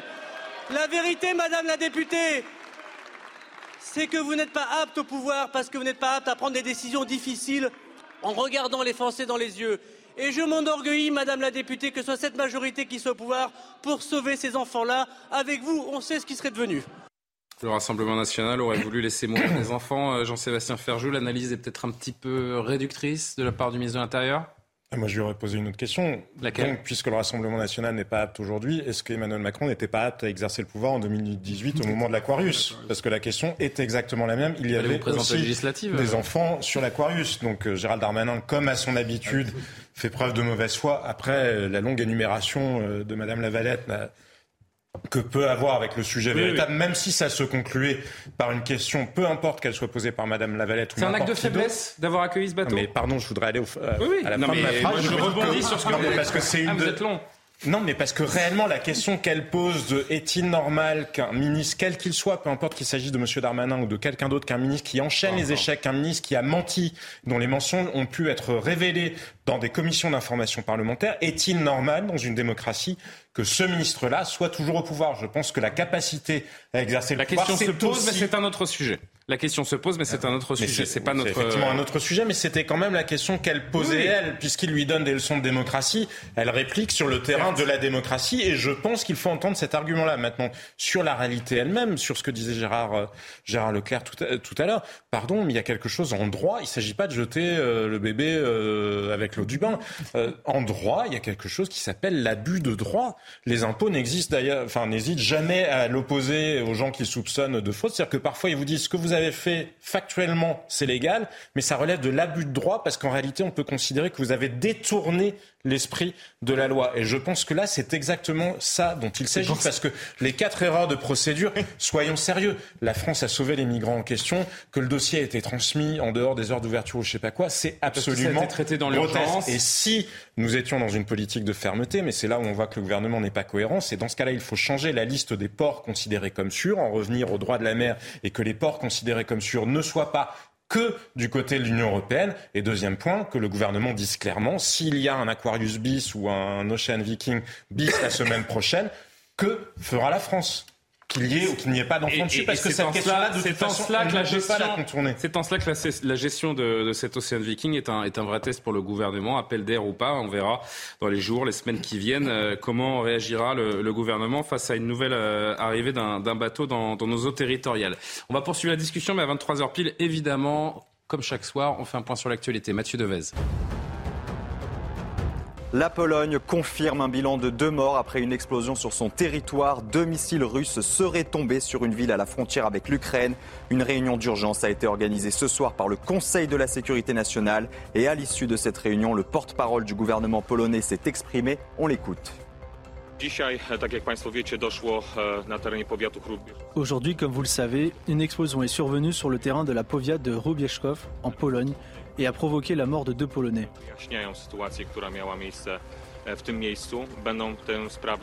Une enquête est ouverte et les enquêteurs sont déjà sur place pour éclaircir cette affaire.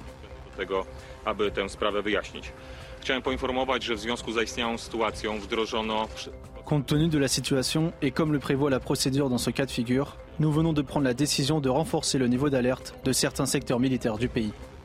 Na terenie Polski oraz zwiększyć gotowość bojową jednostek innych służb mundurowych na terenie naszego kraju. En France, les ventes de glyphosate ont reculé l'an passé. Elles sont passées sous la moyenne des dix dernières années. L'utilisation de ce désherbant controversé fait débat au sein de l'Union européenne. Son autorisation qui court jusqu'au mois de décembre sera probablement prolongée d'un an pour laisser aux autorités sanitaires le temps de se prononcer sur sa dangerosité. Enfin, Elisabeth Borne souligne la nécessité de travailler un peu plus longtemps. La Première ministre s'est exprimée aujourd'hui devant l'Assemblée nationale. Elle affirme la réforme des retraites qui fait encore l'objet de concertations politique et syndicale entrera en vigueur à l'été 2023. Merci Mathieu, à tout à l'heure. À Calais, les migrants aussi tentent de traverser la Manche dans des conditions précaires pour rejoindre euh, l'Angleterre. 1000 migrants en un seul week-end ont, traversé donc il y a il y a deux trois jours. Les autorités françaises sont débordées. Regardez ce reportage particulièrement intéressant tourné par Jeanne Cancard la nuit dernière avec Fabrice Elsner. Ils ont pu passer cette nuit avec des patrouilles militaires de, gendarmes qui traquent ces, migrants qui tentent de, de franchir la Manche. C'est une zone d'attente. Ouais. Chaque jour, ces gendarmes traquent ces points de passage pour les migrants près des plages de Calais. Euh, couverture, couverture, des, des vêtements.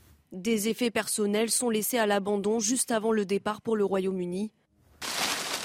À quelques mètres d'ici, du matériel de sauvetage caché dans ces arbustes. C'est une aide à la flottabilité, mais c'est pas un gilet de sauvetage. Et qui feront pas forcément leur, euh, office euh, au milieu de, de la Manche. Quoi. 11 km de littoral sont surveillés quotidiennement par ces gendarmes. Avec leurs drones équipés de jumelles thermiques, ils peuvent détecter la présence de migrants. Donc quand on les repère, après on peut mettre en place des dispositifs euh, par rapport à où on les voit, savoir où on pense où ils vont être livrés. la mission première, c'est empêcher les, embarcations de prendre la mer parce que c'est très dangereux. Donc c'est la sauvegarde de la vie humaine.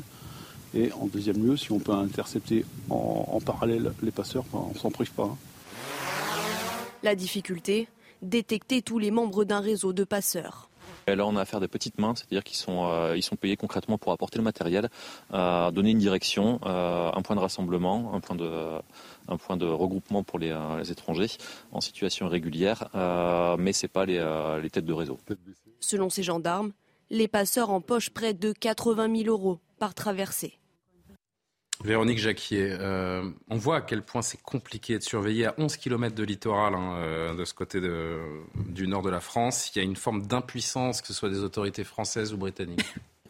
Oui, mais évidemment, puis c'est désespérant. On se souvient de la jungle de Calais qui a été démantelée. On se souvient que l'été dernier, la mairie de Calais a fait installer des gros rochers euh, sur la, la, plage pour que justement il y ait de moins de place possible et pour les migrants et pour que les passeurs fassent leur sale travail.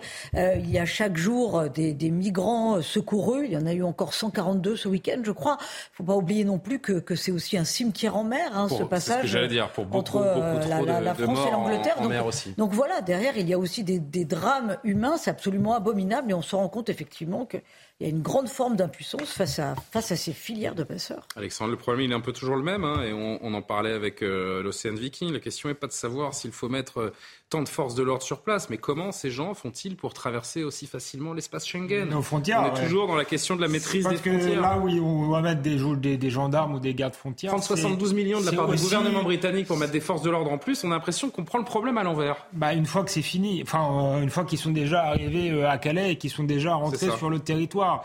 Euh, donc, s'il faut mettre des, des gardes frontières ou des gendarmes, c'est aussi sur les, les, les frontières euh, terrestres, je crois. Et puis, il faut, de manière générale, un message de fermeté. Peut-être un message de fermeté qui soit européen. Là, l'Europe aurait un, un, rôle à jouer. Je rappelle qu'une majorité de chefs d'État voulaient que cette question soit soulevée par la, la, la Commission européenne, sont pour plus de fermeté en matière d'immigration. Ça n'a pas l'air d'intéresser la Commission euh, européenne. Si l'Europe parlait d'une même voix et disait Parce clairement nous n'avons plus, nous n'avons plus aussi, les ouais. moyens euh, d'accueillir euh, voilà le, toute, toute, la misère du monde, peut-être que ça, ça stopperait un peu les, les, les, flux. Mais effectivement, Bruxelles est immigrationniste. S'il y a d'autres pays qui sont immigrationnistes, à la limite, euh, qu'ils assument. Mais à ce moment-là, il va falloir remettre des, des, frontières intérieures parce que sinon les gens entreront par un pays et iront dans les pays où le système social le sera le plus avantageux. Pourquoi vous... vous bah ouais, ça me fait sourire Justement, parce que... j'allais poser la question à Gérard Leclerc. Qu'est-ce qui vous fait sourire Cette espèce... Cette espèce Alexandre. De... Non, non, mais... Non, non, mais dans, dans, les frontières. Mais regardez le cas précis. Là, c'est seulement 11 kilomètres. On n'arrive pas sur 11 kilomètres. Alors qu'on alors qu'on touche de l'argent des, des, des, Britanniques, on n'arrive pas on à, contre... pas à contrôler sur 11, sur 11 kilomètres. Oui, mais enfin, il y a un accord, donc on est censé le faire. Et à première vue, on le fait, parce qu'on a vu qu'il y a des patrouilles, etc. On n'y arrive pas sur 11 kilomètres. Cette idée que les frontières pourraient être complètement imperméables, c'est pas vrai. Ce n'est pas vrai. Il faut pas raconter l'histoire aux gens. Alors, quant à l'Angleterre, quant au Royaume-Uni, il faut quand même dire aussi que s'il y avait un peu moins de déréglementation en Angleterre, et, et où effectivement les, les, immigrés qui arrivent là-bas sont sûrs de trouver un travail, de vrai, trouver des employeurs, et que, bah oui. Et donc l'appel d'air, là, il est là. Ça commence S'ils à, vont, ça commence à changer, mais vous avez raison. Ils eh ben veulent oui. tous rejoindre l'Angleterre et, et, nous, nous n'avons rien à leur proposer. Ils savent très bien que s'ils arrivent, ils trouveront du boulot. Parce qu'en Angleterre, on peut travailler sans papier. Et ben voilà. Ah, nous, mais, on leur mais propose aussi des choses, hein, non, parfois mais- sans travailler, ce qui est. Ce qui Mais est là, moi, je suis d'accord avec le dernier argument de Gérard Leclerc. En revanche, comment expliquer qu'il n'y ait pas de passage depuis la côte belge? Parce que la Manche, elle est pas beaucoup plus large au Elle niveau de la large, côte belge. Ah ben, quand vous êtes à la, quand même. Elle est plus non, large, je suis désolé, quand vous êtes à la panne de l'autre côté de la frontière à Dunkerque, euh, vous n'êtes pas la carte en tête, là, Bah, mais- euh, si, je vous assure, quand vous êtes à Knokke-le-Zout de l'autre côté, c'est Ah plus long. Mais quand vous êtes à la panne, il n'y a pas de passage depuis la côte belge. Donc arrêtons avec Pourquoi le scénario Et de l'impuissance, parce que la réalité, c'est qu'il y a un défaut. Alors expliquez-moi comment les Belges politique. font pour maîtriser leurs leur Mais frontières à ce que point-là. tout simplement, bah, elle est plus urbanisée déjà et ils contrôlent plus tout simplement. Mais il- arrêtons avec cette. Si imaginez. Parfois, il est intéressant de raisonner par l'absurde. Imaginez qu'il y ait un réseau de trafic d'organes entre le Royaume-Uni et euh, la France et qu'on passerait des organes comme ça. Vous croyez vraiment que le gouvernement dirait ah on n'a pas les moyens de contrôler les les les, Mais les attendez, passeurs qu'est-ce que vous dites? C'est C'est que total- le Je vous dis. Que-. Je Le vous dis que si laisse faire volontairement. je vous- Moi, je Bah, veux bien, pour hein. partie, oui. Ah bon Pour partie, oui, je vous dis. Mais c'est comme les frontières françaises. Arrêtons avec cette théorie de l'impuissance. Je suis désolé, mais essayez de traverser les Alpes à pied l'hiver ou essayez de passer les Bah, Pyrénées à pied l'hiver. Eh ben, bon courage. La Bah, réalité, c'est que les Italiens, frontières- ils le font venant, venant d'Italie, bien sûr qu'il y en a qui le ils ne le font pas l'hiver, ils ne le font pas l'hiver, et une fois qu'on a passé un col, en général, on redescend dans une vallée. La gare TGV, elle se situe pas à proximité de haute du montagne, col. euh, Ben, mais c'est une réalité géographique, c'est une réalité de défaut de volonté politique. Il y a un défaut sur les réseaux de passeurs, il y a un défaut sur le renseignement, il y a un défaut de volonté politique. Si réellement nous souhaitions ce que nous ne souhaitons pas faire, parce qu'à un certain degré, ça nous arrange que les gens partent au Royaume-Uni plutôt qu'ils restent en France, parce que c'est ça qui crée les congestions euh, à Calais. Mais ils ne veulent pas rester chez nous et nous on se bat pour les empêcher de passer. C'est un Mais peu le résumé les absurde de la situation. mais Oui, le oui, sujet, frontières- pas- dans ce cas-là, le laissons-les sujet- passer. Le sujet est aux frontières extérieures de l'espace Schengen. Karim Abrik, Oui, on conclut sur ce sujet. C'est toute la question aussi des passeurs. On y revient, mais manifestement, c'est un commerce encore florissant. 80 000 euros, on voyait dans le Et ça, reportage. ça se repère hein, accessoirement. aussi. Exactement, ça se repère. On voyait, même euh, si on voit que les ONG sont capables de repérer des bateaux euh, comme ça à la dérive, euh, souvent sont très très proches ces bateaux à la dérive des bateaux des passeurs. Hein, souvent, ça se fait dans l'espace de quelques minutes. Le, débarquement sur des embarcations qui sont, euh, disons, assez dangereuses. Donc, de resserrer encore euh, vraiment la sécurité et aller vraiment, non pas à la rencontre, mais vraiment s'attaquer à ce vrai problème où on mise sur la misère des gens, où on fait payer des gens euh, parfois 5 000 euros pour euh, une personne. Donc, imaginez avec la famille, c'est pas nécessairement des gens qui ont énormément d'argent, qui sont obligés de payer. Certains, même certains migrants vont payer plusieurs fois pour faire des tentatives avec des bateaux de passeurs parce que ça ne passe pas la première fois. Ils donnent un 2 000, 3 000 euros. Alors, resserrer cette sécurité est vraiment... donc, c'est ça, juste, juste d'un mot, juste d'un mot, on a été capable de donner des amendes à des gens qui faisaient de la plongée sous-marine pendant les confinements, pendant le Covid. Il y avait des hélicoptères. J'étais sur la côte atlantique, je peux vous le dire, au-dessus de l'île de Ré, sur la côte. Non, mais qui vérifiaient, et il y a des gens qui se sont pris des amendes parce qu'ils mettaient un pied même pas sur la plage, en haut de la dune. Donc, quand vous êtes capable d'avoir ce degré-là de contrôle de la population française, la théorie de l'impuissance sur les passeurs, franchement, il faut repasser. En parlant de théorie, en ouais, les gouvernements, c'est amusant parce que les gouvernements changent, il y a toujours le même problème, donc oui, parce qu'il y a toujours autant de volonté parce politique. que la, euh, le défaut de volonté politique est bon, le même. Vous me parliez de théorie de l'impuissance, on pourrait l'appliquer cette théorie à pas mal de pas mal de sujets. Euh, J'ai envie de parler avec vous quelques instants de Hassan Iqiyoussen, l'imam Hassan Iqiyoussen qui reste, qui va rester en Belgique. Vous dites? Non, bon, il faut peut-être pas mieux qu'on ait entendu.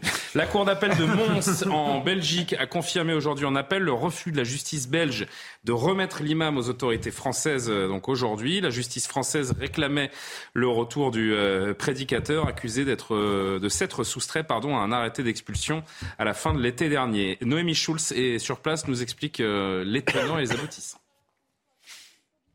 La Cour d'appel de Mons estime à son tour que les faits à la base du mandat d'arrêt européen ne sont pas constitutifs d'une infraction en droit belge. Concrètement, la France reproche à Hassani Hussein d'avoir quitté le territoire français à la fin du mois d'août, mais cette soustraction à une mesure d'éloignement n'est pas pénalement répréhensible en Belgique. Dès lors, le mandat d'arrêt européen n'est pas valable. L'avocat de l'imam s'est félicité de cette décision. La France, nous a-t-il dit, ne peut pas ériger n'importe quel comportement en infraction et exiger des autres États européens qu'ils soient ses supplétifs. Alors qu'est-ce que cela va avoir comme conséquence Dans l'immédiat, il faut déjà attendre de voir si le parquet fédéral belge conteste cette décision à nouveau. Il a 24 heures pour le faire et alors ce serait à la Cour de cassation de trancher dans un délai d'environ deux semaines.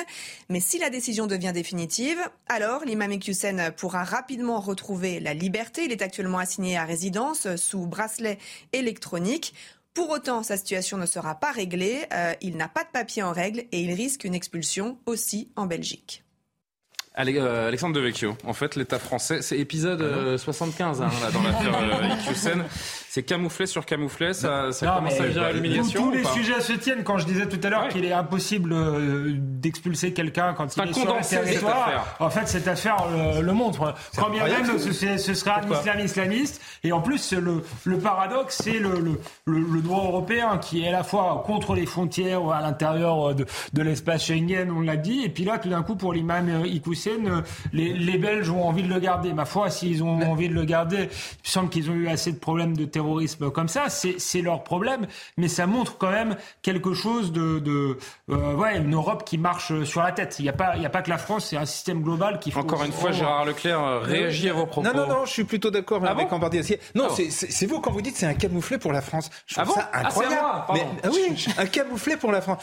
Il était expulsable. il était expulsable de France. Il est parti en Belgique. À partir de ce moment-là, il est plus sur le territoire français. Et que vous le vouliez ou non, la Belgique est un État indépendant. C'est pas la France qui, Mais je qui parle de décide de, parce ce qui se passe vous en vous souvenez Belgique. aussi bien que moi, euh, cher Gérard Leclerc, de cette image de Gérald Darmanin face à une forêt de micro bombant Oui, le torse disant- et rappelant à quel point il avait euh, réussi Et- dans sa. Oui, mais il a été. Le fait est qu'il est-ce sa- qu'il est, est-ce qu'il est, oui ou non, sur le, est sur le territoire français Oui, mais ça s'est pas du Eh tout ben donc, passé de la façon dont le gouvernement français l'avait imaginé.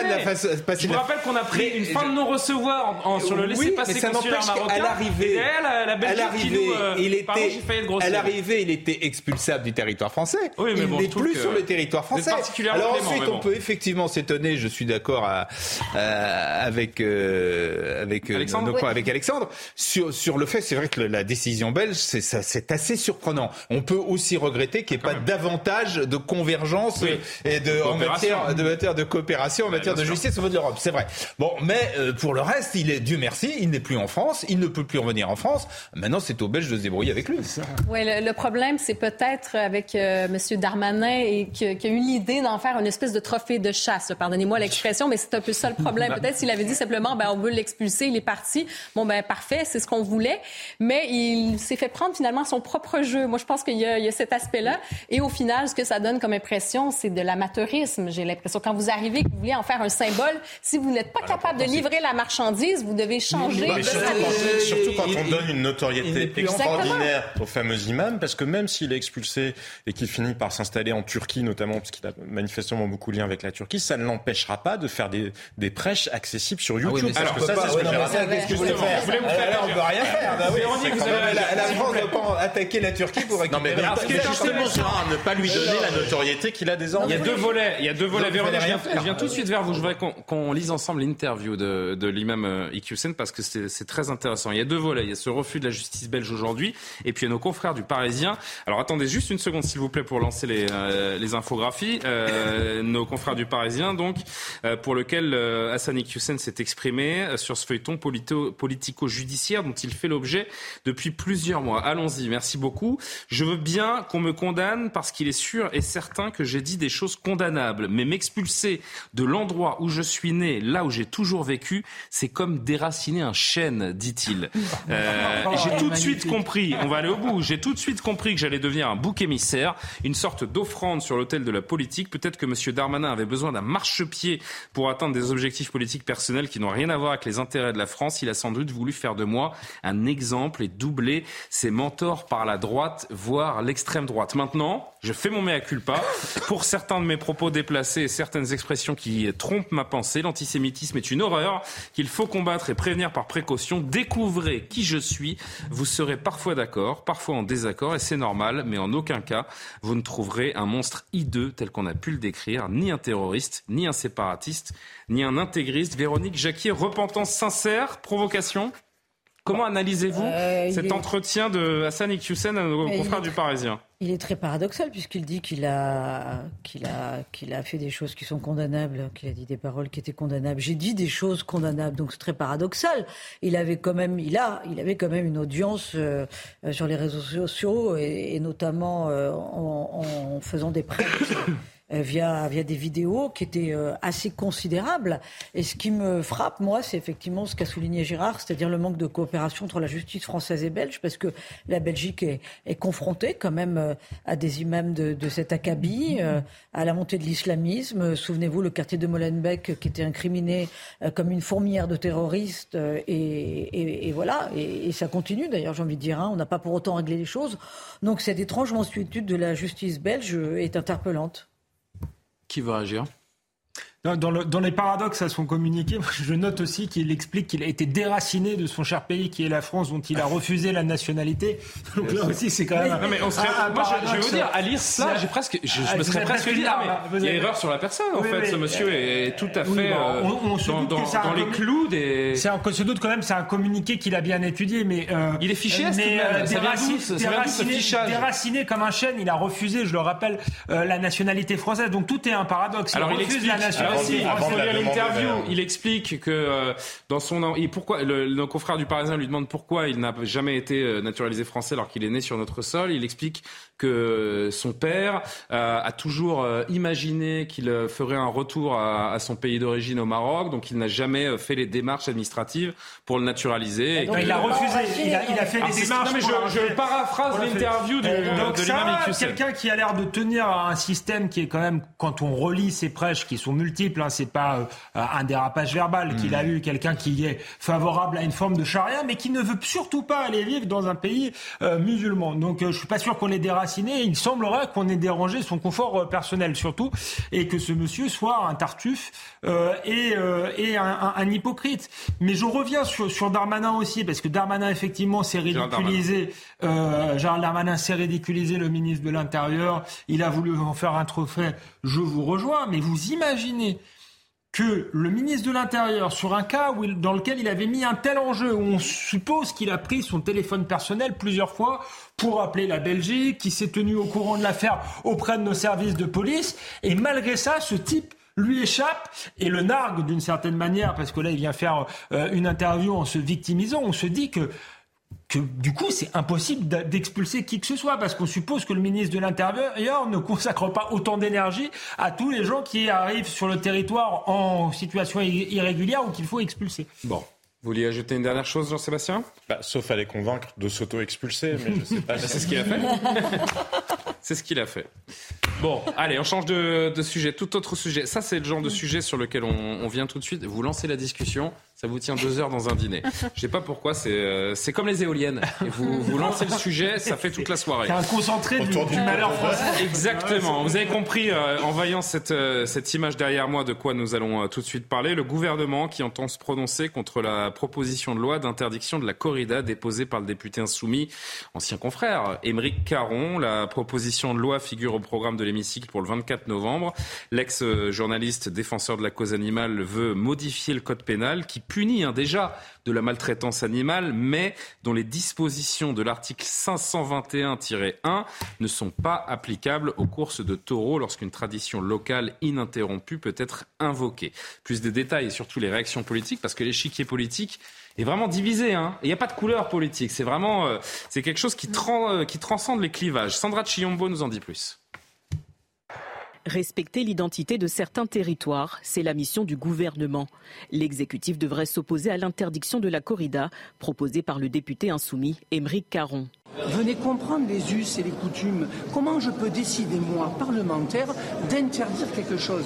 Est-ce que la corrida existera? Moi, je vous fais le pari que dans 15 ans, elle n'existera pas. Plus largement dans la classe politique, les avis sont assez tranchés. On est nombreux à vouloir plutôt défendre euh, la corrida, qui est une, euh, une, vraie, euh, une vraie tradition, un élément de, de, patrimoine culturel. Moi qui suis née dans le sud de la France, qui fait partie de cette culture occitane, qui la connaît bien, je peux vous assurer une chose, ça n'a jamais fait partie de la culture occitane. Anime dans le Gard, bien que partagée sur la question, la population défend un art de vivre. On se retrouve de nouveau à devoir nous battre pour préserver notre identité, notre enracinement, notre façon de vivre dans le sud de la France. Je suis pour la tradition, mais, mais pas celle-là. Les gens qui veulent à la corrida, ils vont à la corrida. Moi, je n'y vais pas, mais je n'interdirai pas les gens d'y aller à la corrida. cette tradition, il faut la respecter, c'est tout. Engagé pour la cause animale, Émeric Caron veut modifier le code pénal. Il punit la maltraitance animale, mais n'est pas applicable aux courses de taureaux. Vous voyez d'abord, juste pour être très précis avec moi, les, territoires français qui autorisent par l'arrêt de la Cour d'appel de Toulouse du 3 avril 2000 euh, à pratiquer donc euh, ce qui pour certains est un art et pour d'autres est une, est une horreur, à savoir la corrida. C'est dans le Midi, entre le Pays d'Arles et le Pays Basque, entre Garrigue et Méditerranée, entre Pyrénées et Garonne, en Provence, Languedoc, Catalogne, Gascogne, Landes, Pays Basque.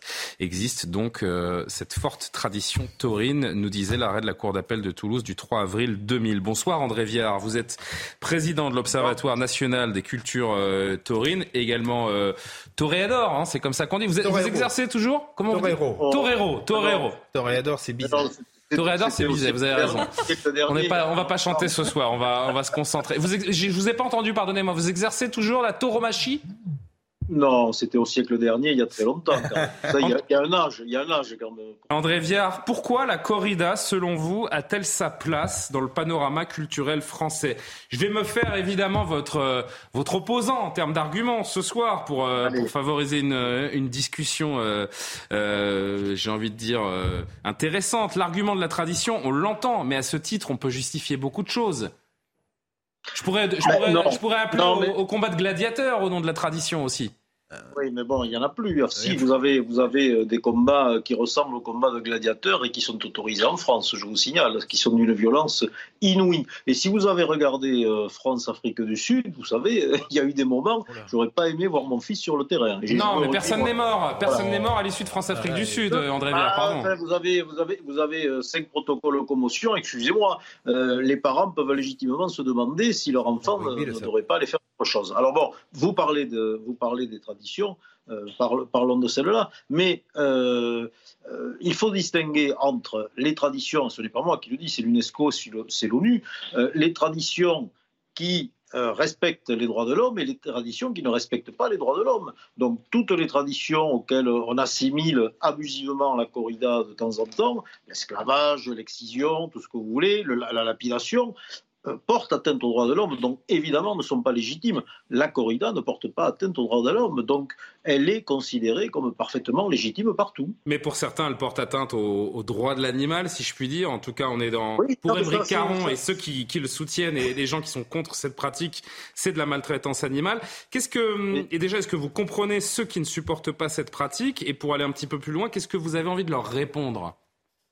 Non, mais moi, je, ne réponds rien de particulier et je respecte parfaitement chacun sa, sensibilité. Mais il faut savoir que M. Caron est avant tout un antispéciste. Il veut nous faire changer de civilisation. Hmm. Il veut passer il veut passer de la civilisation issue de néolithique à une civilisation utopique qui n'existera jamais et qui, s'il était lucide, il verrait que c'est la loi de la jungle. Voilà, le projet, c'est la libération animale. La corrida n'est qu'une porte d'entrée pour ensuite s'attaquer à beaucoup d'activités. Alors, euh, il a le droit, il a le droit, il vend des livres et, et je l'en félicite, mais on n'est pas obligé de partager son analyse. Et d'ailleurs, je me réjouis de voir que plusieurs ministres euh, ont repris notre argumentation, c'est-à-dire ont placé le débat là où il doit l'être, c'est-à-dire effectivement au niveau de la liberté culturelle et au niveau de, du droit à la différenciation des collectivités territoriales. Hmm. Euh, c'est ça, ça le vrai débat. Peut-on pour faire plaisir à M. Caron qui veut interdire les corridas. Enfin, il dit abolir, ça, il se prend pour euh, Robert Badinter. Vous savez, euh, n'ayons pas peur des mots. Et On peut rappeler que c'est déjà un délit quand même sur quasi la totalité du territoire, euh, M. Biard, à corrida. Pas, chez nous, pas chez nous, justement pas chez nous, parce que il y a cette dimension culturelle. Je sais que ça, ça fait mal entendre le mot culture souvent dans, certains milieux et dans certaines régions. Pas mais ici chaque région a ses, cultures. Vous savez, euh, imaginez, on parle de la cruauté animale. Le, les moules frites, chez nos amis ch'tis, c'est un génocide chaque fois qu'il y a une fête. Parce que ah, mais là, pardon, pardon, monsieur Vert, mais c'est du raisonnement par là-dessus, là. Monsieur. La moule est un animal. La moule est un animal. Voilà. Et euh, on les ébouillante allègrement et on les mange. Voilà. Donc il faut, il faut prendre conscience. Quand non, mais défendre la, corrida en me disant que la moule est un animal qu'on égorge, enfin qu'on éventre. Mais vous me parlez, vous me parlez de cruauté. Je, je, vous donne un autre exemple et qui est bien plus significatif que la corrida. La corrida, c'est 900 euh, euros par an. Les moules, demandez-leur euh, à nos amis ch'tis combien ils en mangent tous les ans. Voilà. Donc arrêtons le ridicule, arrêtons, arrêtons le ridicule. Et ce n'est pas nous qui le faisons. Ce sont les opposants à la corrida qui nous parlent des droits de l'animal. Et l'animal, l'animal n'existe pas. Il existe des, des millions d'espèces différenciées. Et le taureau brave, le taureau de combat, n'est pas un animal de compagnie. Hmm. Euh, vous restez avec nous, André Viard, parce que je vais faire réagir le plateau et, ce sera évidemment intéressant d'avoir votre réflexion aussi sur ce qui se dit autour de la table. Gérard Leclerc. Alors, je vous avoue que j'ai sondé un petit peu le plateau avant le début de l'émission et j'ai demandé qui est pour la corrida. Et je me suis trouvé dans une situation assez, euh, inédite parce que euh, je crois qu'à l'exception de Karima qui se pose un peu la question, vous êtes tous pour la corrida bah, Gérard, je vous avoue qu'avant de vous retrouver ce soir, je me suis dit, Gérard, il va être contre, c'est sûr. Et vous êtes un aficionado. Euh, non, en tout, cas, je suis déjà contre l'interdiction. J'en ai marre qu'on interdise tout. Deuxièmement, ah. deuxièmement, la, condition, la condition. Non, non, mais deuxièmement, je trouve effectivement que la corrida fait partie de l'identité, de la culture de ces régions. il ne faut pas l'aborder sur la question de la maltraitance animale, mais vraiment sur la question si on de la veut Parler, si on veut parler de maltraitance animale, euh, moi, je suis beaucoup plus euh, choqué par un certain nombre d'élevages industriels. Vous avez des animaux qui ne voient ni, qui ne voient jamais de leur vie, ni la terre, ni le ciel, qui sont enfermés. Ça, c'est épouvantable. Mais il y, a, quand même sous prétexte, Gérard, sous prétexte qu'il y a pire. Exactement. Bah, excusez-moi, mais c'est un argument. Qu'on s'intéresse à la, qu'on s'intéresse à la condition animale, oui, mais avant. Les, les taureaux, ça a été dit, c'est 900 taureaux sur l'année. Mm. On tue 300 millions d'animaux chaque année. 300 millions. Et dont beaucoup sont élevés dans des conditions épouvantables, sans jamais voir ni le ciel, ni le soleil, euh, ni la terre. Euh, donc, si on veut vraiment, si on veut vraiment s'attaquer à la condition animale, commençons par ça. Et, finissons par la corrida? Finissons, je sais pas, parce que je, répète que d'une part, ça fait partie de, l'identité de la culture de ces mhm. pays, et que deuxièmement, je, vais aller, je, vais aller plus loin, c'est l'un des derniers animaux, peut-être les derniers, qui sont élevés de façon quasiment sauvage les, taureaux et, les, taureaux de corrida et les, vaches euh, vivent en liberté. Dites-moi ce que vous ressentez, Gérard. Dites-moi ce que vous ressentez ça se termine mal, quand vous êtes devant, quand vous êtes dans une arène et que vous assistez à ce combat entre l'homme et l'animal jusqu'à cette mise à mort. Quelles sont vos émotions? Qu'est-ce que vous ressentez? Quel plaisir prenez-vous? Mais je prends pas un plaisir. Je trouve que ça peut être très beau. Voilà, c'est-à-dire qu'une faena euh, une belle faena par un torero, c'est quelque chose, c'est une espèce de danse avec la mort, avec le, le taureau qui peut être magnifique. Voilà, il faut, faut le. Mais je comprends qu'il y ait des gens que ça choque. La mise à mort, j'aime pas trop ça. Mais ça fait partie de l'ensemble de, de, la corrida. Et euh, je veux pas dire que c'est un spectacle. Justement, et quand le taureau est gracié au gagne, ça vous plaît aussi? Ah ouais, j'aime bien. Ouais, je l'ai vu une fois. Ouais. Une fois Il est 23h30. On va poursuivre cette discussion. J'ai envie de tous vous entendre euh, là-dessus. André Viard reste avec nous. Mais donc, euh, à 23h30, on retrouve d'abord Mathieu Devez, le point sur l'actualité.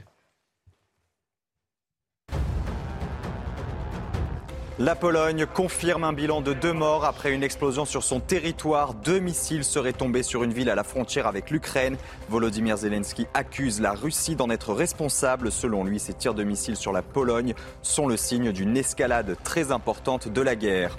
Plusieurs perquisitions ont été lancées aujourd'hui dans des EHPAD du groupe privé Orpea. Celles-ci sont diligentées dans le cadre de l'enquête préliminaire pour maltraitance institutionnelle. Une cinquantaine de plaintes ont été déposées pour homicide involontaire et mise en danger de la vie d'autrui.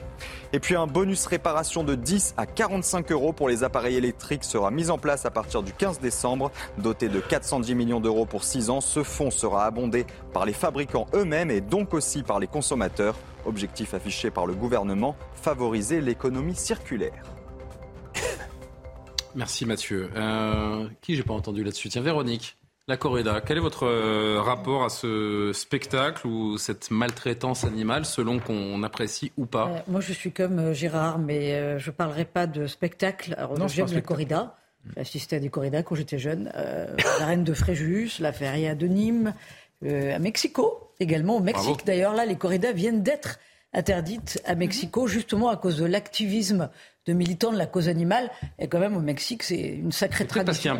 Hein. Et ça fait vivre aussi une économie. Je André Parce que, non, non, non, mais là, quand, euh, quand la SPA se fait chaque fois débouter au nom des traditions euh, taurines dans des, dans des terroirs ou dans des territoires à, forte, à forte empreinte culturelle, c'est parce qu'il y a aussi derrière toute cette dimension économique. Il ne faut pas oublier non plus que les férias drainent des milliers et des milliers de, personnes.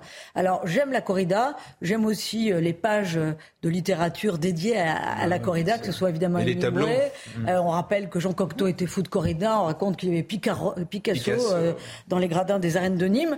Alors voilà, c'est un combat qui est difficile à expliquer. Euh, Monterland, Dali. non, mais c'est pas parce qu'il y avait Dali et Picasso que euh, forcément il faut valider des assassins. Julien, Julien, il faut mettre de la nuance. C'est le, c'est le courage, c'est l'honneur dans l'arène. Le, le, si le taureau est, est, est valeureux, il n'est pas forcément mis à mort. Justement, il est épargné. c'est un cas sur. Je vais demander à André Viard combien de, c'est rare. de grâce par an. Je suis pas sûr qu'il y en ait beaucoup. Pas une boucherie en principe. André Viard, je vous redonne la parole. Alors juste une chose d'abord, je voudrais lire quelque chose de vous parce que j'ai en, en, en, travaillant le sujet tout à l'heure, je suis tombé sur une interview de vous qui date de 2011 et je voudrais en lire un extrait. Vous dites euh, à la question qui vous est posée sur euh, cette, euh, ce spectacle, cet art qui est selon vous et la corrida, vous dites la corrida est un spectacle régi par des règles très précises qui garantissent l'intégrité du combat. En cela, elle relève de l'éthique parce que le taureau est tué rituellement, loyalement et en public. Mais dans le même temps, elle révèle de l'esthétique parce que sa finalité est de créer une œuvre d'art éphémère celle du torero qui s'empare de la matière brute qu'est la charge du taureau pour lui imposer d'entrer dans un ballet de figures conventionnelles. C'est le génie du torero qui élève le combat à la dimension artistique. C'est ça la, la corrida? Bah écoutez, je dirais pas mieux si je l'ai dit en je, ne vais, je ne vais pas me renier quand même. Véronique qui nous dit il y a un instant, euh, ça a été interdit au Mexique. Euh, ce que j'ai lu également, c'est qu'il y, a une vérité aussi, c'est qu'il y a de moins en moins de gens dans les arènes. Non, non, temporairement. Pas, pas, pas en France. Temporairement. Est-ce qu'il y a moins en moins de gens dans les arènes sur les dernières années non, enfin, il y a eu, euh, comme, comme toutes les, activités de loisirs euh, ont été impactées par, euh, par la crise économique, puis le Covid évidemment, ensuite. Mais en 2022, où on a retrouvé une, une, saison normale, une temporada normale, il y a une nette progression par rapport à 2019, qui était la dernière saison normale. C'est-à-dire que entre le manque pendant deux ans pour les gens de pouvoir aller aux arènes et aussi euh, en raison très certainement des attaques qui sont injustes, parce que ce sont des attaques discriminatoires, ce sont des attaques qui visent, qui essentialisent une communauté de, personnes, de citoyennes de, de, nos régions, eh bien, en raison de ces attaques, il y a presque, je dirais, un réflexe de, défense qui consiste à aller aux arènes. Je, n'y allais pas peut-être tous les jours, mais là je vais y aller un peu plus parce que je veux montrer, oui, que c'est enraciné, et je le montre pas en allant mettre une pancarte devant l'Assemblée nationale tous les jours, c'est un peu ridicule. Non, je le montre en allant assister à des corridors, en participant au spectacle. Puis vous savez, il y a la dimension économique, évidemment, mais il y a surtout, euh, et puisque vous êtes allé dans les arènes, vous l'aurez, euh, j'espère pour vous que vous l'avez ressenti, quand il y a une grande faine, quand il y a un grand combat, quand il y a un grand taureau à la base, parce qu'il faut que le taureau soit respectable pour que le combat soit éthique, justement, eh bien quand il y a ça, vous avez une sorte de communion entre le public et le torero, bien sûr, et qui débouche sur une véritable catharsis collective. C'est-à-dire, euh, quelque part, le torero amène le public dans ce monde où il est le seul à pouvoir pénétrer, c'est-à-dire ce monde où on danse avec la mort en essayant de créer de la beauté. Et là, euh, vous avez ces phénomènes qui relèvent presque du religieux, où tout le monde communie dans le même sentiment au même instant vous avez des réactions unanimes de 10 000, 15 000, 20 000. Vous parliez de Mexico, 40 000 personnes qui, à la même, au même dixième de seconde, réagissent de la même manière. C'est ça le miracle de la corrida. C'est pour ça que la corrida est un art. Alors, on peut ne pas comprendre cet art, on peut ne pas en comprendre, je dirais, les ficelles, les techniques, mais on les ressent. Et euh, on les ressent pourquoi? Parce que cela fait appel à des, à des sentiments complètement universels. Un, Chinois qui vient à Madrid dans le cadre d'un voyage avec un tour opérateur va obligatoirement aller le dimanche euh, aux arènes de Madrid. Il peut ressentir la corrida, on le voit. Euh, il peut aller à Santiago Bernabéu voir un match du Real Madrid et il aura des, belles sensations aussi. Euh. La communion universelle. Ne, plaisantez pas, il y a une grosse de, Chinois qui passent aux arènes de Madrid. Mais je, je, je vous crois sur parole.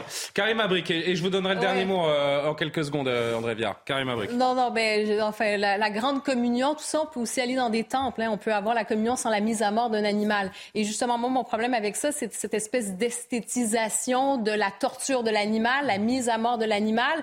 Et euh, sur la question des, des, cultures ou quoi que ce soit, écoutez, je regardais même, on était dans les sondages, hein. il y avait un sondage qui IFOP, Sud Radio, les l'été dernier, 61 des habitants des villes de culture taurine sont pour la suppression de la mise à mort. Donc, c'est pas vrai que tout le monde est pour ça.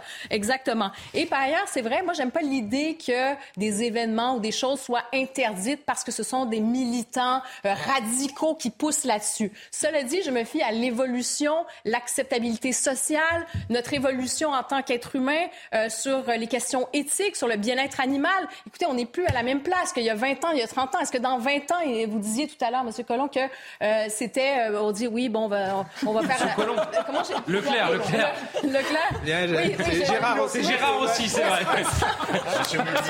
Monsieur Colomb. Donc cette évolution, est-ce que dans 20 ans, dans 30 ans, on va dire bon ben finalement oui, c'était une bonne idée de continuer à faire le spectacle de cette de, de ces tueries? Ben oui, c'est un spectacle. Non mais je pense que d'un mot vous posiez une question, Julien, tout à l'heure sur qu'est-ce que ça fait, c'est l'homme face à la fragilité de la condition humaine, parce qu'il y a quand même des toreros qui sont blessés et, qui, et qui meurt aussi. Et c'est la brute, face à la brutalité, justement.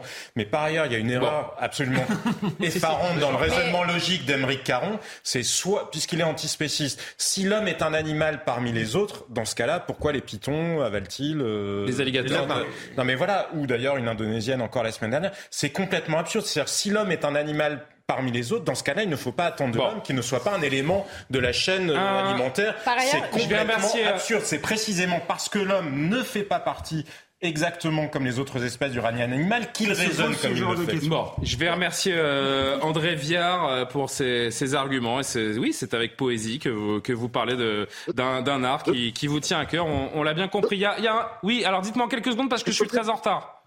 Quelques secondes pour, pour, nous, ce n'est pas une boucherie, comme j'ai entendu, et ce n'est pas de la torture. C'est un rituel de passage et de partage. Vous l'avez bien compris. C'est bien On va pour partager quelque chose. Monsieur Viard, il y a un bovin que vous ne verrez jamais dans une arène. Je suis désolé de vous couper, mais je suis vraiment, je dois rendre l'antenne. J'ai mon oreille qui est en train de chauffer parce que la régime. Juste, regardez cette image avec moi. C'est la dernière image. C'est une tradition dans Soir Info. Il y a un bovin que vous ne verrez jamais dans une arène. C'est elle. C'est Ovalie. C'est la vache euh, Salers de 5 ans. Elle est superbe, élevée par deux jeunes exploitants du Puy de Dôme, et c'est léger l'égérie ah. du prochain euh, salon de l'agriculture de Paris. Que vous croyez que Sandrine Rousseau va trouver qu'elle ressemble à un clitoris puisqu'elle voit des oh, oh, arrêtez. Alors ça c'est la, la référence au, au. Bon, merci. Si vous aimez la corrida, qu'est-ce que vous voulez que je vous dise ben, Continuez d'y aller. Si vous n'aimez pas, n'y allez surtout pas. Euh, quel drôle de résumé. Merci les amis. Merci à Soumaïa Lalou, à Patrick Purban qui m'ont euh, aidé euh, précieusement à préparer cette émission. L'heure des livres dans un instant avec Anne Fulda, suivi de l'édition de la nuit avec Olivier de, de en Fleck. Évidemment, je vous le rappelle, hein, sur cnews.fr, les replays des émissions, toutes les dernières infos et notamment les derniers développements autour de ces deux missiles qui ont frappé euh, la Pologne. Sont-ils russes ou pas? On tentera d'y savoir plus clair dans nos prochaines éditions. Bonne nuit.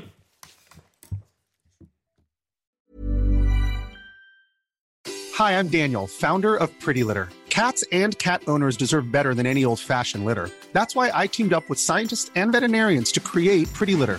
Its innovative crystal formula has superior odor control and weighs up to 80% less than clay litter. Pretty Litter even monitors health by changing colors to help detect early signs of potential illness. It's the world's smartest kitty litter.